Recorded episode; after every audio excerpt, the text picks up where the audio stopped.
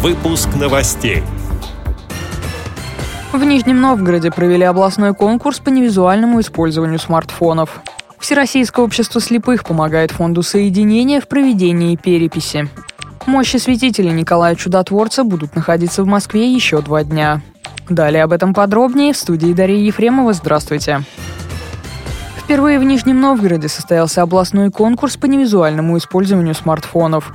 Его организатор – Центр реабилитации инвалидов по зрению «Камерата». Как отметил специалист Центра Вячеслав Царегородцев, главная задача – обратить внимание на широкие возможности гаджетов.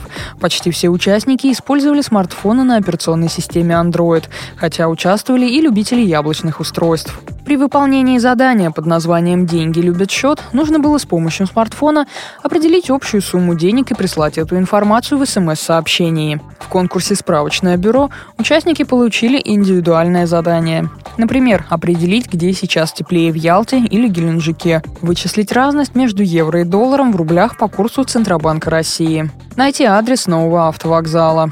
Разрешалось использование любых сервисов и программ на смартфонах. Конкурсанты решали сами, как выполнять задания. Одни пользовались голосовым ассистентом, другие – поисковыми системами, а кто-то звонил в справочную службу. Фонд поддержки слепоглухих соединения продолжает всероссийскую перепись людей с одновременным нарушением слуха и зрения. В соответствии с соглашением о сотрудничестве Всероссийское общество слепых продолжает помогать в проведении переписи в регионах. Перепись людей с одновременным нарушением слуха и зрения проводится в целях создания единой базы данных и программы развития. Чтобы помочь инвалидам по зрению и слуху, достаточно зарегистрироваться на сайте Фонда соединения и оставить соответствующую информацию, передает пресс-служба ВОЗ. Еще два дня в храме Христа Спасителя будут находиться мощи святителя Николая Чудотворца.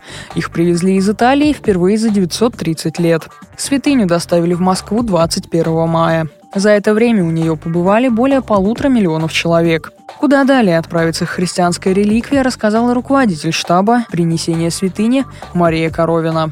Для нас однозначно это историческое событие в жизни и Русской Православной Церкви, и католического престола. Поэтому, естественно, усилия были предприняты большие. Все, кто находится в очереди, до последнего паломника храм будет открыт. Были дни, когда мы закрывались полтретьего ночи.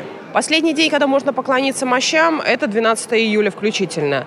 13 июля они уже будут перенесены в Санкт-Петербург и доступны для верующих Северо-Западного федерального округа. Они будут находиться в Александро Невской лавре, и доступ будет к ним открыт ближайшая станция метро, площадь Александра Невского 1 и площадь Александра Невского 2. Дополнительную информацию можно найти на сайте nicola2017.ru. Для людей с инвалидностью организуют отдельную социальную очередь. Эти и другие новости вы можете найти на сайте Радио ВОЗ. Мы будем рады рассказать о событиях в вашем регионе. Пишите нам по адресу новости собака ру. Всего доброго и до встречи.